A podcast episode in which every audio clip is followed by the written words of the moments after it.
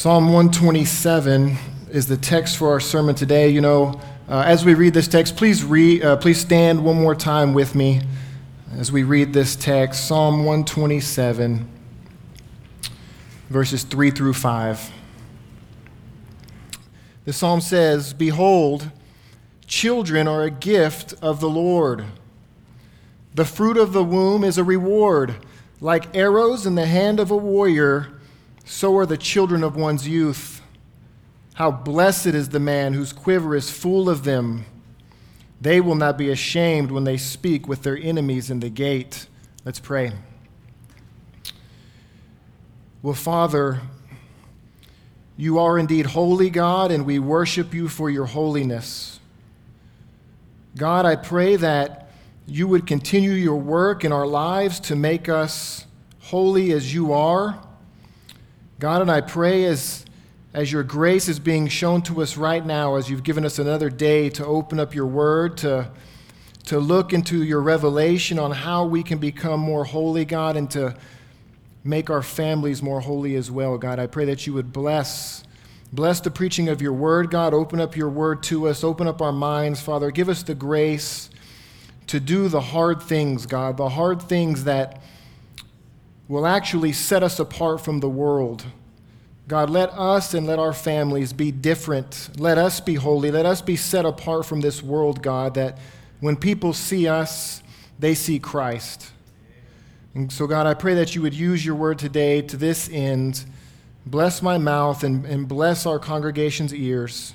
And we ask these things in Jesus' name. Amen. Amen. You may be seated. Well, today we are going to devote our time in our study to a calling of God, a calling of God that's given to some, a calling of God which is a great honor, privilege, a great responsibility. And this is the great calling of being a parent. And Pastor Emilio asked me to, to present this topic today as he's been doing a series through practical theology. And I just wanted to preface this sermon by, say, by saying, even though that Pastor Emilio asked me to, to do this topic, uh, probably most likely because I do have children myself, I just wanted to say that any faithful pastor uh, could just as well present this topic with just as much authority because the Bible truly does reveal to us all of the principles that we need in raising our children faithfully. And that's not to say that we can't gain experiential wisdom as we parent ourselves, as we do this for years, but I just want to reiterate the Bible's uh, authority and the Bible's sufficiency on the topic of being a parent. And so I just want to make another caveat, too, before we really get into this, and that is uh, the reality that uh, just as with marriage, not all have been called uh, to be parents. Not all have been called to be parents. I think having children is most certainly to be the norm, as God did in the beginning. Uh, command us to be fruitful and multiply. Uh, but there are those who certainly do have extenuating circumstances that prevent them from having children. Many couples who even desire to have children cannot uh, due to health issues and things like this that prevent them. Um, the Bible itself tells us that it is the Lord who opens and closes the womb. And so we need to remember these things and to recognize that there are divinely providential exceptions for not falling, falling into what is the normal pattern of, of marriage and child rearing. I think the Lord Jesus Christ himself is a perfect example of one who the Apostle Paul was describing maybe in 1 Corinthians 7, one who is going to be um, set apart to have undivided interest in the kingdom of God and will therefore forsake marriage and will live a single life uh, to fully devote themselves to the Lord's work. And, and, and, in, the, and in doing that, um, they're in no way sinning. But obviously, for most of us, I think we've chosen to enter into this di- divinely instituted covenant relationship of marriage. And in the Bible, marriage really is set apart um, as the quintessential relationship given to man, whereby we have the great privilege of modeling the gospel. as Pastor Emilio presented to us last week, we really have the opportunity to show the world through our marriages um, just how Christ treats his beloved bride and, and how the bride is to submit and to love Christ, the Savior. But this relationship of, of parent to child um, is also another option, another way for us to model gospel truth. If you think about it, think about the loving care of God the Father for his Son. Think about the willful submission and the obedience of Jesus Christ to his Father. These are things that we can consciously emulate in our relationships with our children. And so, with these things in mind, let's look again at Psalm 127. This is really just going to be an introductory text um, for the sermon today, but it just so, it just so uh, fitly describes to us God's design and God's intention for the giving of children. Let me read that text again Psalm 127, beginning in verse 3.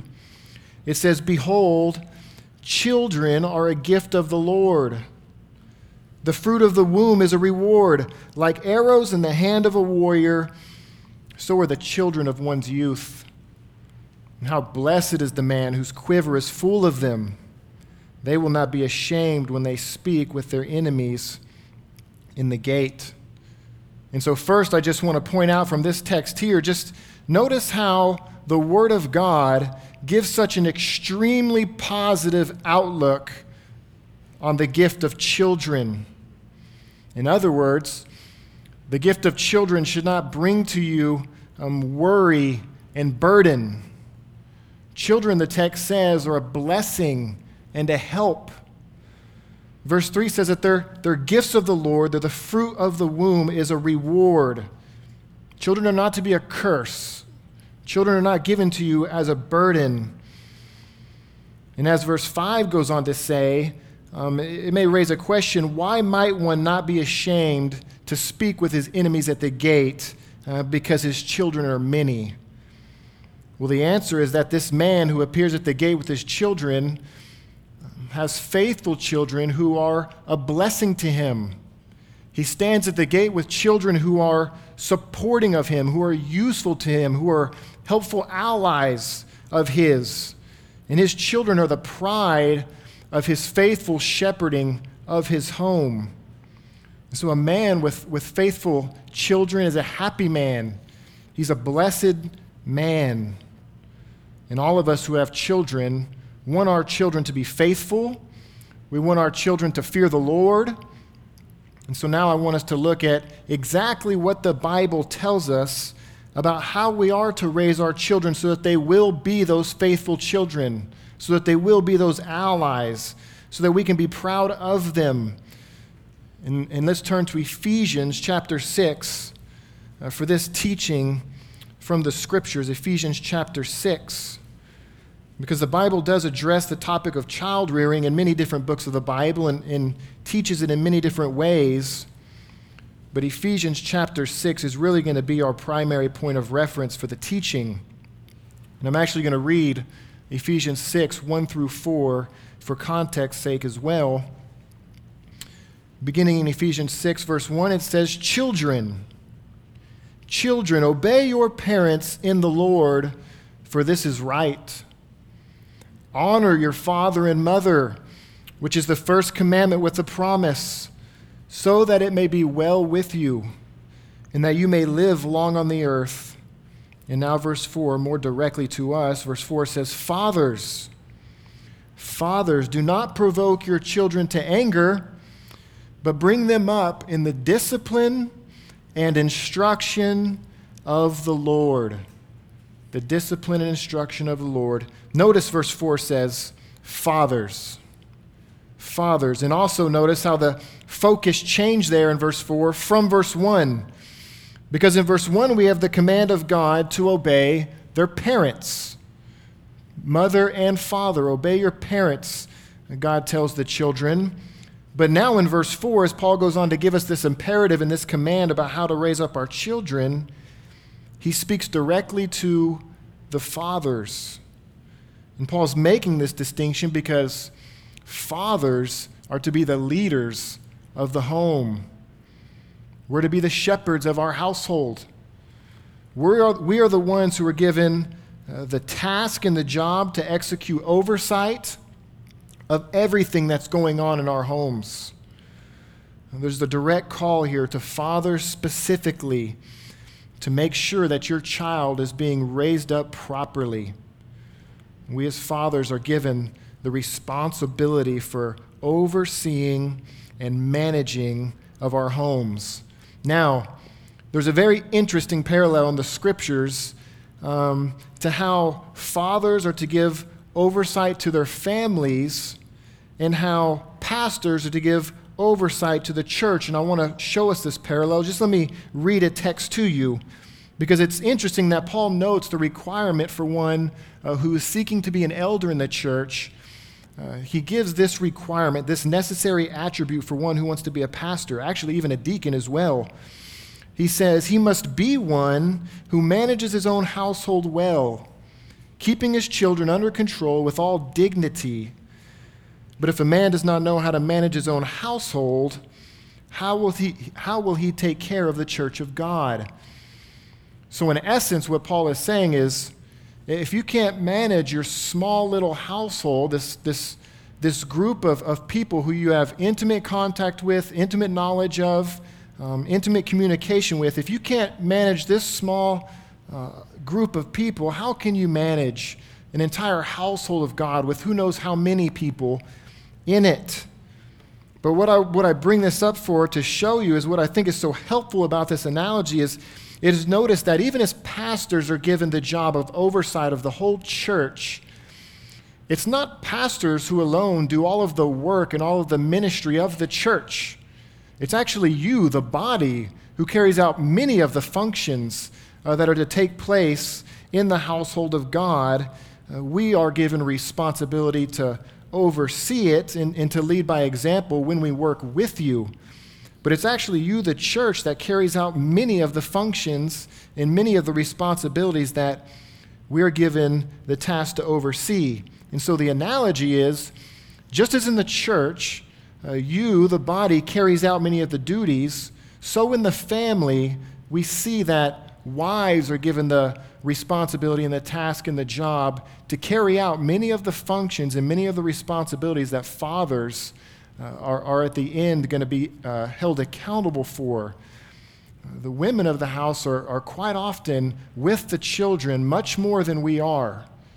And so we'll see how the, the wives actually end up carrying out much of these responsibilities for us and under our oversight. I think that's what's uh, being alluded to there in Ephesians 6 1, where it said, Children, obey your parents. Both parents are, are to be obeyed, and therefore, both parents are actually giving direction and giving uh, commands to the children that are to be obeyed. And even with all that said, though, fathers, as, as the text in verse 4 says, at the end of the day, we're going to be held accountable for how all these things are carried out in our homes while we're gone. The Lord will, will call us to account for these things. He speaks directly to us on this. God doesn't single out our wives, God doesn't single out school teachers, even Sunday school teachers. He calls us uh, to be accountable for the raising up of our children. And so, with all that being said, um, as this will be a job for both us and our wives, let's look in obedient faith here at what God has revealed to us on this matter of raising children, because He's going to give us some very succinct, uh, but some very pointed directions on how we're to fulfill this call of raising our children. Let's look back at Ephesians 6 4. Because Paul's first here going to state a negative instruction of what we're not to do. He says, Fathers, do not provoke your children to anger. So, as Paul begins his instruction, he says what not to do. Do not provoke your children to anger. You may wonder why maybe Paul starts, starts off with a negative, what you're not supposed to do. And the reason for this is that there's many ways that we can deal with our children that aren't actually going to produce the obedience. They're not going to produce the attitudes, the submission, that we're desiring from our children, there's many ways we can go about parenting wrongly. And Paul here gives us a warning right up front. Obviously, Um, this was a prevalent enough issue to the Gentiles that Paul was writing that he has to state this right up front and give a warning against mistreatment of children. Let me just read for you the, the, the, parallel passage to this in Colossians. You don't have to turn there. Colossians 3.21 just gives us another aspect and dimension to how we're not to be raising up our children. Because Paul says the same thing there. He says, Fathers, do not exasperate your children. Do not exasperate them. And he tells us why. He says, so that they will not lose heart. Don't exasperate your children so that they do not lose heart. Provoking your kids to anger, causing them to lose heart, uh, these types of things come from dealing with your children in an, in an overbearing, in a harsh, in an unreasonable way.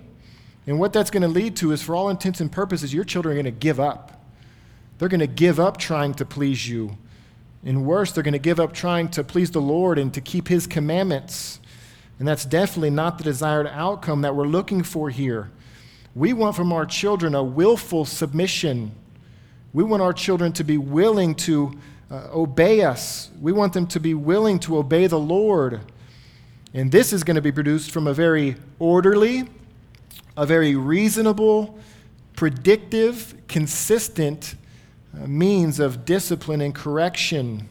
And we are not to provoke our children to anger.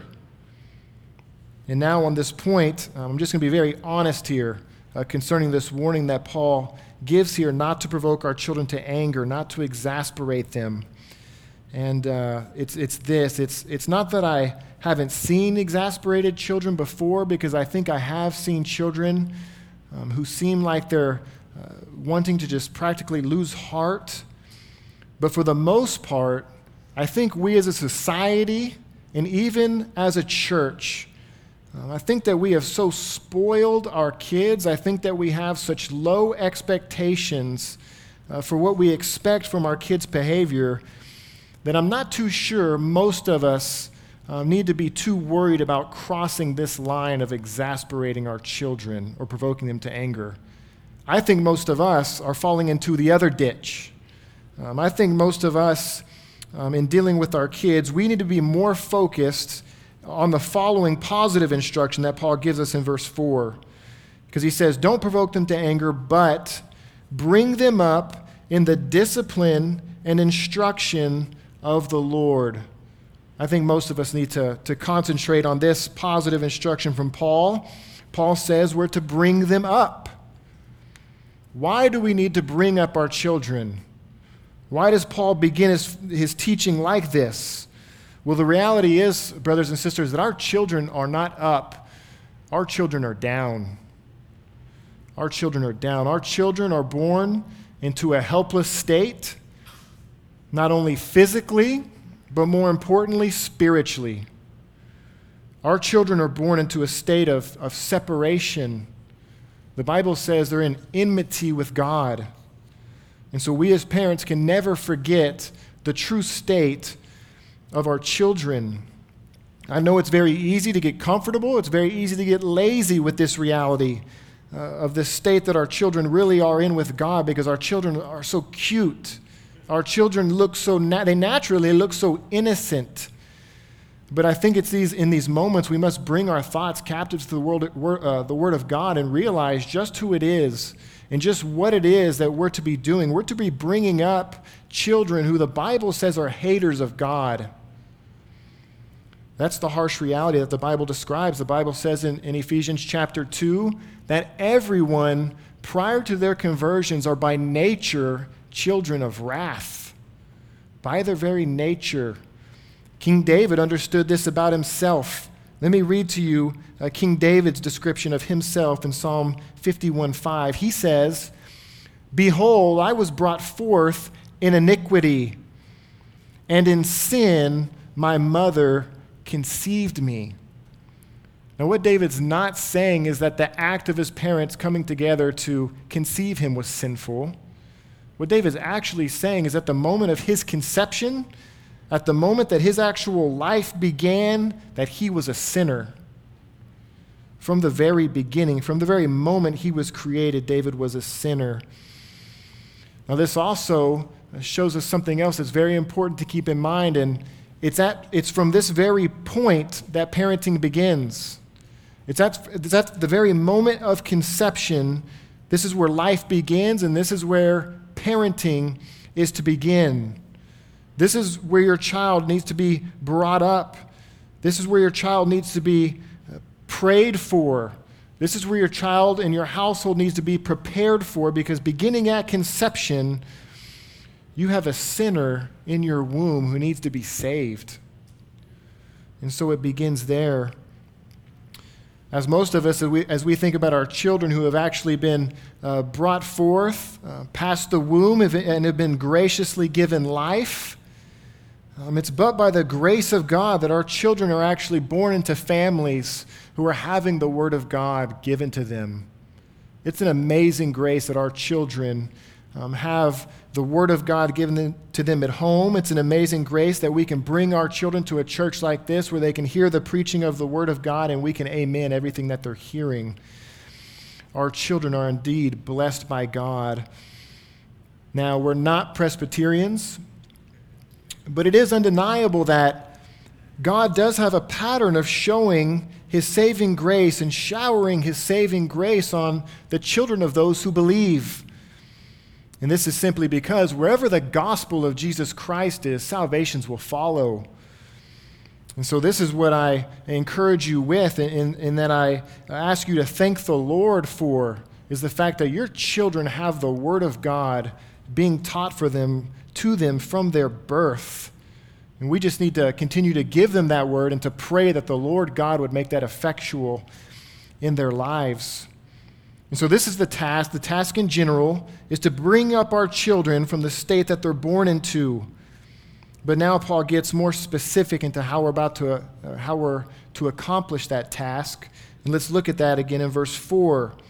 He says, To bring them up in the discipline and instruction of the Lord. Discipline and instruction. Now, there's much discussion on the exact meanings of these words in the commentaries. And the difficulty that the scholars have is as you look at these words, paideia and nouthesia, discipline and instruction, the trouble that, that, that, they seem to have is that these words have such a very similar meaning that it's really hard to bring out all the nuance of, of why Paul used these two words together. Uh, the general consensus after you do a word study on these words is that the word discipline seems to be a more general description of how we're to be raising up our children. The word discipline here doesn't um, only speak to what, what you might naturally assume. It's not only speaking of corrective discipline, it's also including with that word uh, some aspects of oral direction that you'll give to your children. The second word there, Paul uses instruction. Uh, this word has the more narrow semantic range, the more narrow meaning, which, which is strictly referring to the verbal aspects and teaching that we give our children. But let's consider the first word first Let's look at discipline. And since this is the more general of the two words given, we're just actually going to concentrate on the, the meanings of this word that are distinct from the word instruction. And so, in order to introduce us to the word discipline and how the Bible uses the word, let's turn to Hebrews chapter 12. Hebrews chapter 12. In Hebrews chapter 12, we're not only going to gain a helpful understanding of how the the Bible uses the word discipline, but in Hebrews chapter 12, we're going to be given the greatest example of godly discipline. The greatest example of godly discipline, which actually turns out to be the very discipline that God gives us as children. Hebrews chapter 12. We're going to read a good section of this because it's so helpful. Hebrews chapter 12, beginning in verse 4. It says, You have not yet resisted to the point of shedding blood in your striving against sin. And you have forgotten the exhortation which is addressed to you as sons. My son, do not regard lightly the discipline of the Lord, nor faint when you are reproved by him. For those whom the Lord loves, he disciplines and he scourges every son whom he receives. It is for discipline that you endure. God deals with you as sons. For what son is there whom his father does not discipline? But if you are without discipline, of which all have become partakers, then you are illegitimate children and not sons. Furthermore, we had earthly fathers to discipline us, and we respected them. Shall we not much rather be subject to the Father of spirits and live? For they disciplined us for a short time as seemed best to them, but He disciplines us for our good, so that we may share in His holiness. All discipline for the moment seems not to be joyful, but sorrowful. Yet, to those who have been trained by it, afterwards it yields the peaceful fruit of righteousness. I know there's a lot there in that text. And for most of it, we're just going to have to be patient until Pastor Emilio gets to Hebrews chapter 12. Uh, but for our purposes today, just notice the simple fact, especially from verse 6, that God disciplines, God scourges those whom he loves, those whom he receives. God disciplines and, and, and scourges his children whom he loves. And so, from this, I just want us to take home that the, the most important thing I want us to get from Hebrews chapter 12 and how that relates to how we discipline our children. This is the point to get it's that discipline is not antithetical to grace. Discipline is not contradictory to grace, and discipline is not opposed to grace. Discipline is a part of God's love. It's those who, verse 8 says there in Hebrews 12, who were not disciplined by God, they can actually know they're not His at all. They are, in fact, the Bible says, illegitimate children. And so, if you, if you never receive the discipline of God, uh, you should be very concerned about the grace of God in your life. If your life, if your Christian life seems to be a walk in the park all the time, you should be very concerned about that. Something may be dreadfully wrong. But now, to us, um, God's adopted children, and thinking about God's corrective discipline, thinking about his scourging on us as it's described in verse 6, God's discipline comes to us in many different ways. Uh, God's discipline comes to us in ways such as rebukes that you may receive from a brother or sister in the church. Um, God's discipline and scourging may come through the terrible yet gracious conviction of His Holy Spirit when you sin.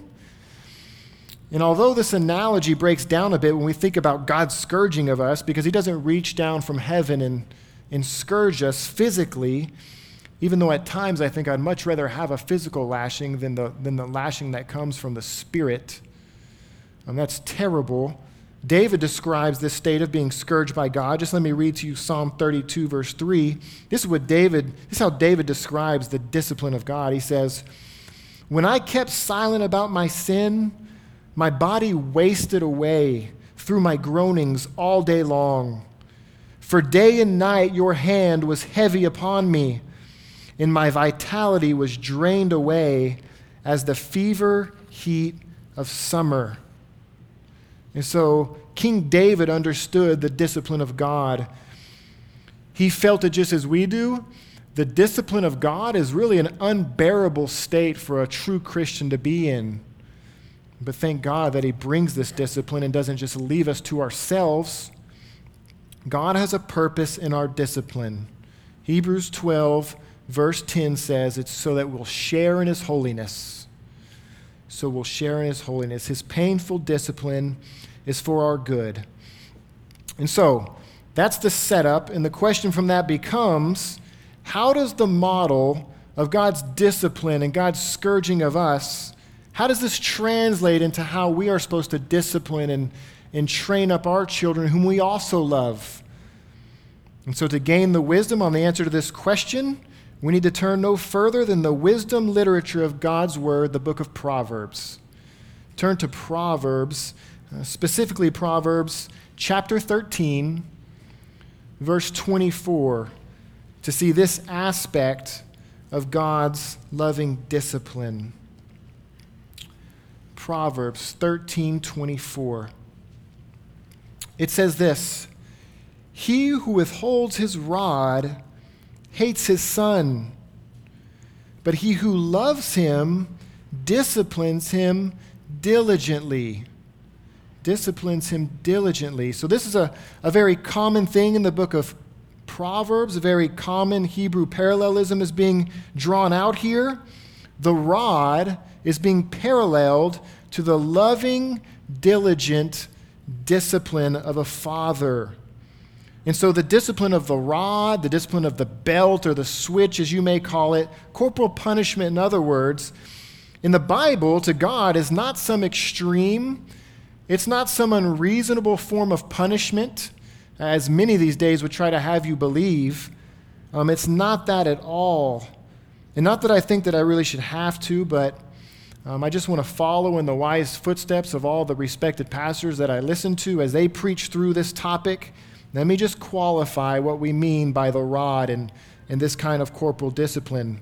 Because when I speak of the rod and corporal punishment and spanking, I do not, of course, mean some kind of out of control beating of your children.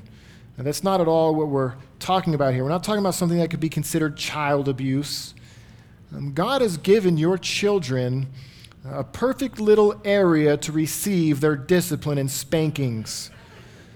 And it's a place that I can tell you, it's a place where you can receive an endless, countless number of spankings, and you don't have to be worried at all about permanent damage to the child's body. You know, I'm living proof of this. Um, so that's what that's the area that we're to be using when we discipline our children. There's also I just put down, there, there's some practical steps uh, that we can take to make sure that your application of God's discipline doesn't become inappropriate, so that God's discipline doesn't become something that it's not supposed to be. And I just have one here. I, am hoping that in small groups we can get into some more of these details, but one helpful thing that you can do um, with your disobedient children is to let them know up front how many spankings they're about to receive. This can be very helpful um, for a couple of reasons, actually. Um, your child's going to know what to expect.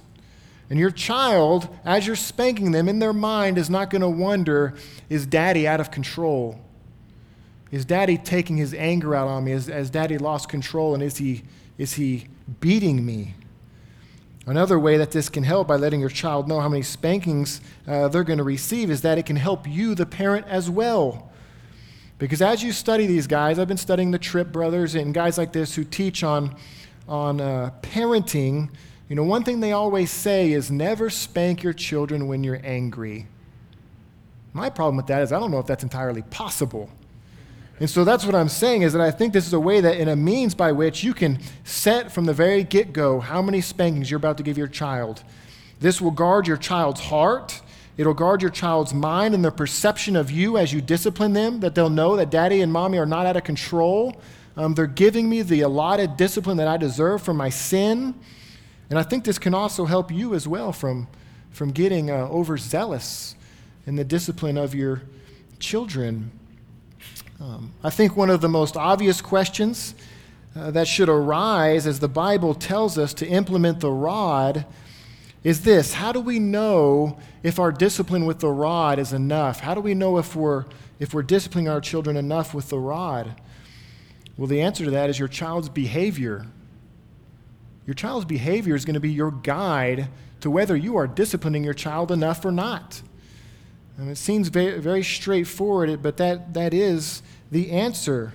If your child is not obeying upon your first command, upon your first request, if your children are still um, continuing and persisting in disobedience and they're not fearful of the rod, they're not fearful of the, uh, the um, repercussions of their sin, then, brothers and sisters, you're obviously not spanking them enough or you're not spanking them hard enough.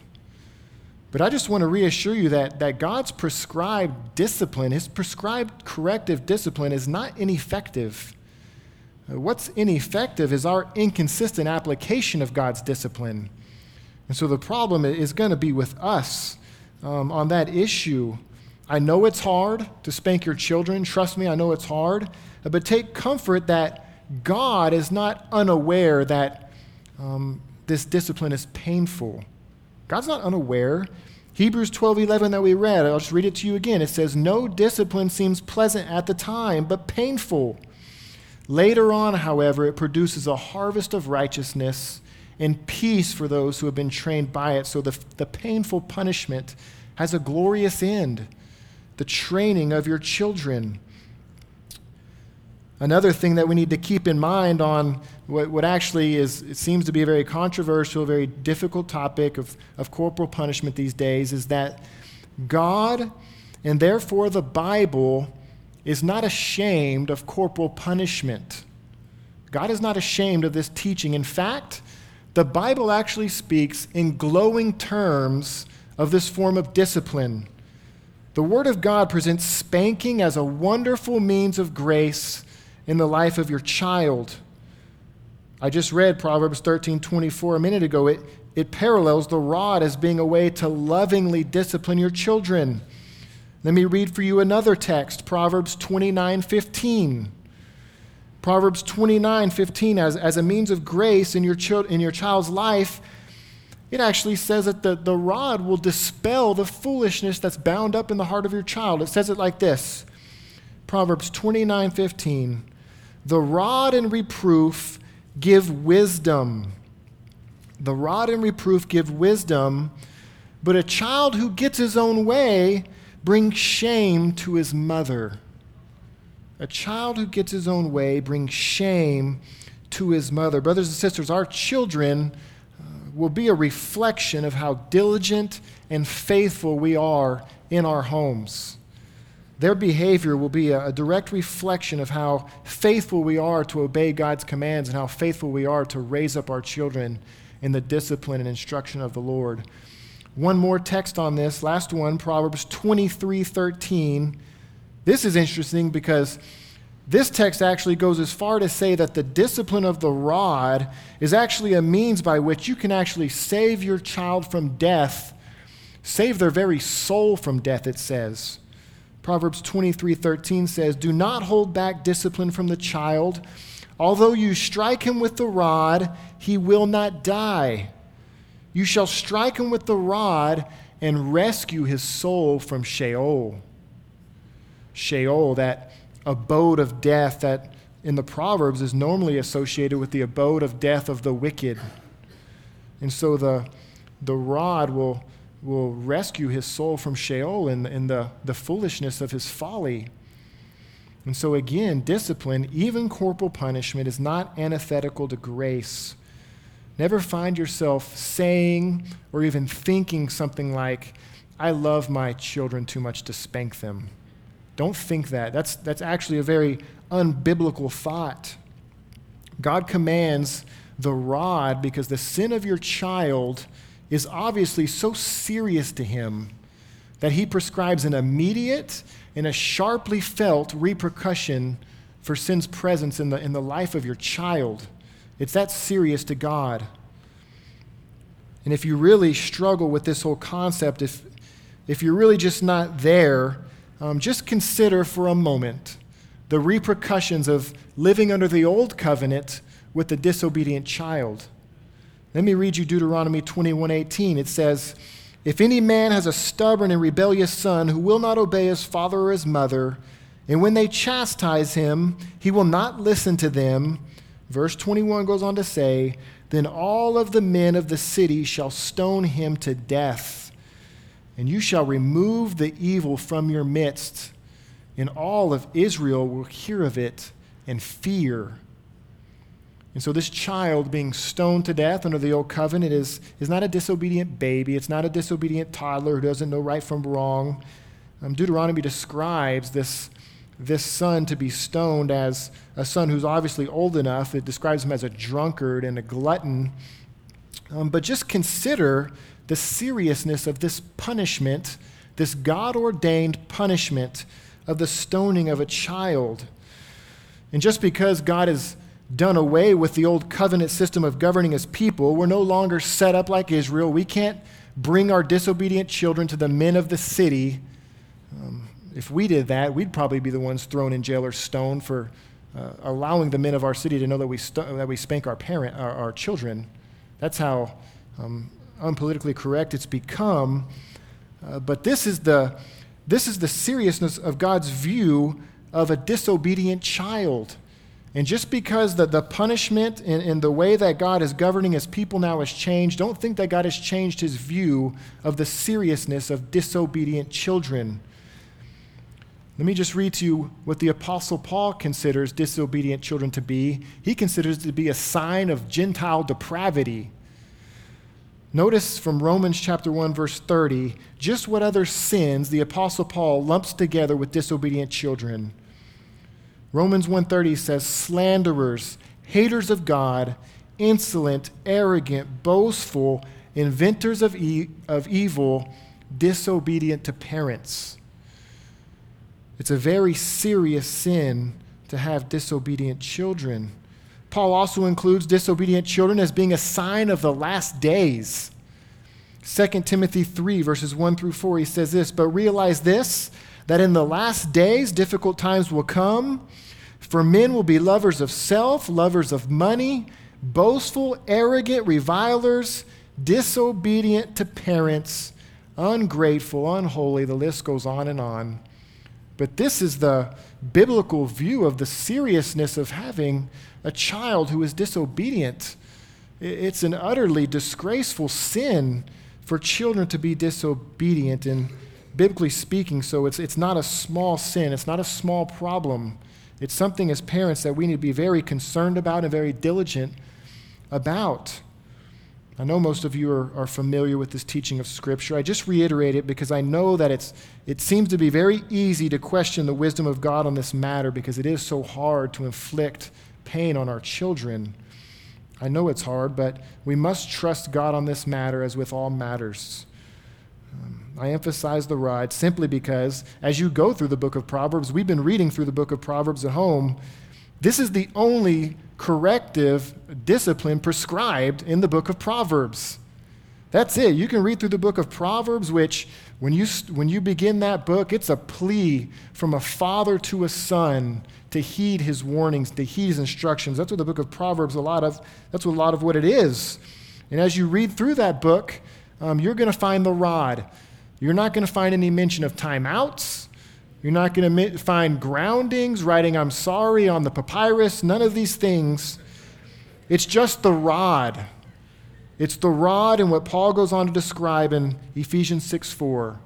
It's, it's discipline and instruction. So let's go on back in, in Ephesians 6 4, because we don't only raise our children up through discipline in the strictest sense of the word, we also raise them up in the instruction of the Lord. As I said earlier, this word instruction, it's the word with the more narrow meaning uh, than this broader term discipline. It's more narrow in that it's, it's simply referring to the oral instruction, the oral teachings that we give to our children. And verbal instruction goes hand in hand with discipline. You can't separate them. Paul commands both discipline and instruction. And, and so, with discipline, we can bring about um, behavioral modification. Anybody can do that with discipline. Anybody can bring about um, behavioral modification, but it's with instruction. It's with the verbal instruction of the Lord that we're actually able to get into the mind and, more importantly, the soul of our children. And this is where the ultimate battle must be won in the soul, in the mind. Because if your children obey you perfectly at every command with a smile and a yes, sir, yet if they're only obeying because they're afraid of a spanking, then their holiness is only skin deep. And at the end of the day, that's not going to profit them anything. And so their obedience, our children's obedience, must go farther than a fear of spanking. Our children's obedience must go farther than even a respect for us. Our children must fear the Lord Himself. And so notice here, that's what we have. Notice that it's the discipline and instruction, not of ourselves. It's not any old worldly philosophy. It's not something uh, that somebody posted on Facebook. It's not something you hear on Oprah. Hopefully, you're not hearing anything on Oprah. It's the discipline and the instruction of the Lord. That's whose discipline and instruction it is. It's the Lord Himself who our children must be making, who must be, that's whom must be obeying. It's the Lord who our children must know. And so, as I said, unless you give them the instruction of the Lord with discipline, all the spankings in the world will be futile in the end. And so, since so much hinges then on the verbal instruction, uh, you may be wondering, well, why doesn't Paul here spell out for us the details of exactly what I'm supposed to be instructing my children about? Well, the answer is that for God's people, just like discipline, giving your children instruction is no new command. No new command. Paul surely has all of, of the Lord's previous instructions in mind. We can go all the way back to the very first books of the Bible to see that instruction is part of our raising up of our children. So let's do that. Let's go all the way back, for example, to Deuteronomy chapter 6. Deuteronomy chapter 6.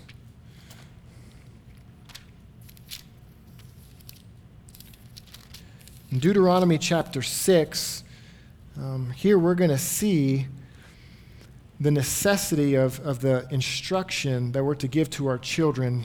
Deuteronomy chapter 6, beginning of verse 4, says this Hear, O Israel, the Lord is our God, the Lord is one. You shall love the Lord your God with all your heart, with all your soul, and with all your might. These words which I am commanding you today shall be on your heart. In verse 7, you shall teach them diligently to your sons, and you shall talk of them when you sit in your house, and when you walk by the way, and when you lie down, and when you rise up. The instruction of the Lord has been a necessity for the people of God to pass down to their children since the very writings of Moses. And so just look here at Deuteronomy chapter 6. In light of, of even this teaching here, as we think of what kinds of things are we, are we to be instructing our children about, um, let's just see uh, what even this text here has to present to us about what Moses was commanding the people to teach their children. Number one, theology. Number one, theology, Deuteronomy 6 4. Hear, O Israel, the Lord is our God, the Lord is one. We're to be teaching our children about God. We're to be teaching our children who God is, and we're to be teaching our children who God is not. We also need to be warning our children about those who will come and present to our children other gods. We need to teach our children theology and to warn them. Number two, from Deuteronomy 6 5, the worship of God. We need to be instructing our children about. It says, You shall love the Lord your God with all your heart, with all your soul, and with all your might. As we know, the true worship of God is only possible through the access that we gain through Jesus Christ. And so, this is what your instruction needs to focus on the very gospel of Jesus Christ. You need to teach and instruct your children how they can actually gain access to God so that they might actually be able to truly worship Him, so they might actually to be able to truly pray to Him, truly sing to Him when they come to church. We need to teach our kids the gospel. We need to point our kids away from themselves, and, all, and as good as their obedience gets, that's not good enough. They can be perfectly obedient from this day forward, and they will still go to hell because of all the sins they've already committed. We need to teach our kids gospel distinctives. We need to teach our kids justification by faith versus justification by works. Our kids need to understand that these basic gospel truths, and they can handle it. Don't be afraid to teach your kids about justification Teach your kids that God needs to declare them righteous. I'm glad that, that our kids come to the, our Sunday schools where Amy's teaching our kids about these things, where Lisa's teaching our kids about these things. Praise the Lord. Praise the Lord. This is, this is a grace that our children have that millions, billions in this world do not have. Thank you, God, for that. And so, this is to be our primary instruction. It's that of the gospel. In discipline, what we do is we reveal to our children their sin. We reveal to our children the harsh realities and the consequences of their sin. But it's with this instruction It's with this verbal instruction that we have the blessed opportunity of pointing our children to their only hope in this life, and that's the righteousness of Jesus Christ. That's going to come through the instruction that you need to be giving your children. For me personally, this is one of the, the greatest blessings of having children. This is one of the greatest blessings, is that, in a sense, God gives you disciples. You know, you can, you can catch many of us running up and down the streets of Frisco and Denton trying to make and chase down disciples. But if you have children, God has actually laid at your feet souls who are just there and ripe and under your influence to, to teach and to raise up and to discipline and instruct. It's everything that, that somebody who loves the gospel and loves other people wants. You have disciples in your home if you have children, so take advantage of the fact that you have these little souls under your influence. Pour into your children, pour in time and teaching into your children. Take what you learn here from church and teach it to your children. Make sure that they understand. Because our children have questions. They're hearing what Pastor Emilio is saying up here. Most of the time I tell them, be quiet, we'll have to wait, you know, can't talk during church, but they have questions. And so take it home to them. Remind them of the questions that they asked and answer, answer them. Let them know who God is and how they can be saved. Um, and I have a little note here. Although we need to be making disciples with our children, uh, brothers, never forget that your primary disciple is your wife. Your primary disciple is your wife. You need to be pouring into your wife time, love, theology, doctrine, all of these things that's going to benefit your children as well. Because as I said, your wife is who's going to be with your children while you're gone at work. You need to pour into her so that she can minister to your children all day while you're gone. That's what you want to happen. So pour into your wives so that she can pour into your children. And so that's it. That's Ephesians 6 4. These are God's principles for the raising up of our children.